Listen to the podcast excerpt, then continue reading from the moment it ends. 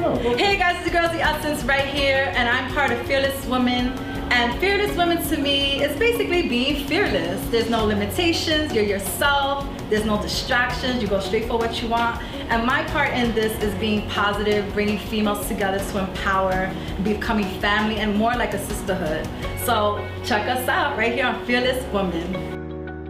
We are a group of women who have come together to help other women develop a healthy, positive mindset. Um, we feel very strongly that everything starts with self-care. Everything starts with making sure that you have a strong mind, you take control back of your life, and that is exactly what we want to show. We're going to have workshops that are going to help you with interviewing skills, with taking back your financial, you know, freedom, and you know, just teaching you skills to be able to provide for a successful life.